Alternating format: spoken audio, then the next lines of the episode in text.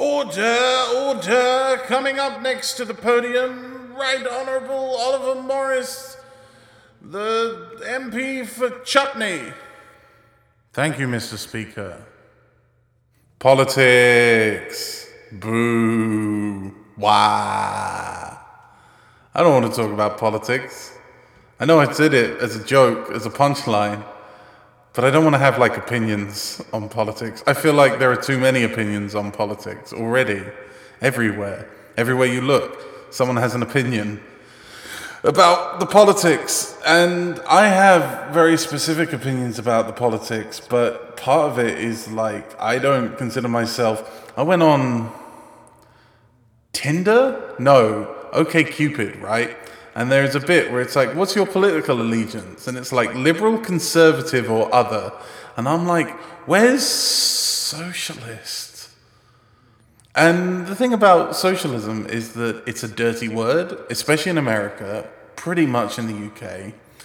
Um, and and that's what I believe in. I believe in socialism.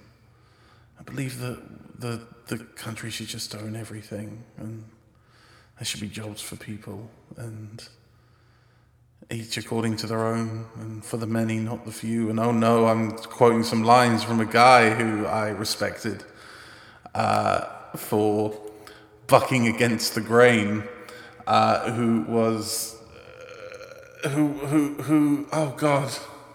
You see, I have no place to speak on this because, in terms of my position, I live essentially because of the government. Um, I've taken jobs that have been funded by Brexit funds. I have, like, I am deeply compromised when it comes to my beliefs. Uh, and therefore, I shouldn't have any.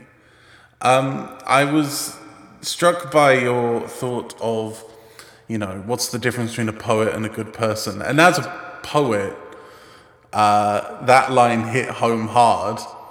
Uh, and also, the left being compassionate is a really tricky one. I don't know, it's very difficult to be compassionate for people who do not extend that grace to you.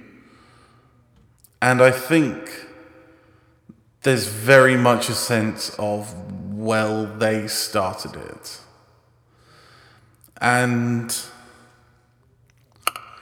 I don't know. I've watched the Conservatives tear apart schools, I've watched them tear apart hospitals, I've just watched them tear apart like every decent thing the UK had going for it for the last decade and um, replace it with cronyism and short phrases and uh, and poetry, um, and rhetoric and bollocks and very little else, other than pupil premium. That's their one. They get one. That's it. Boom.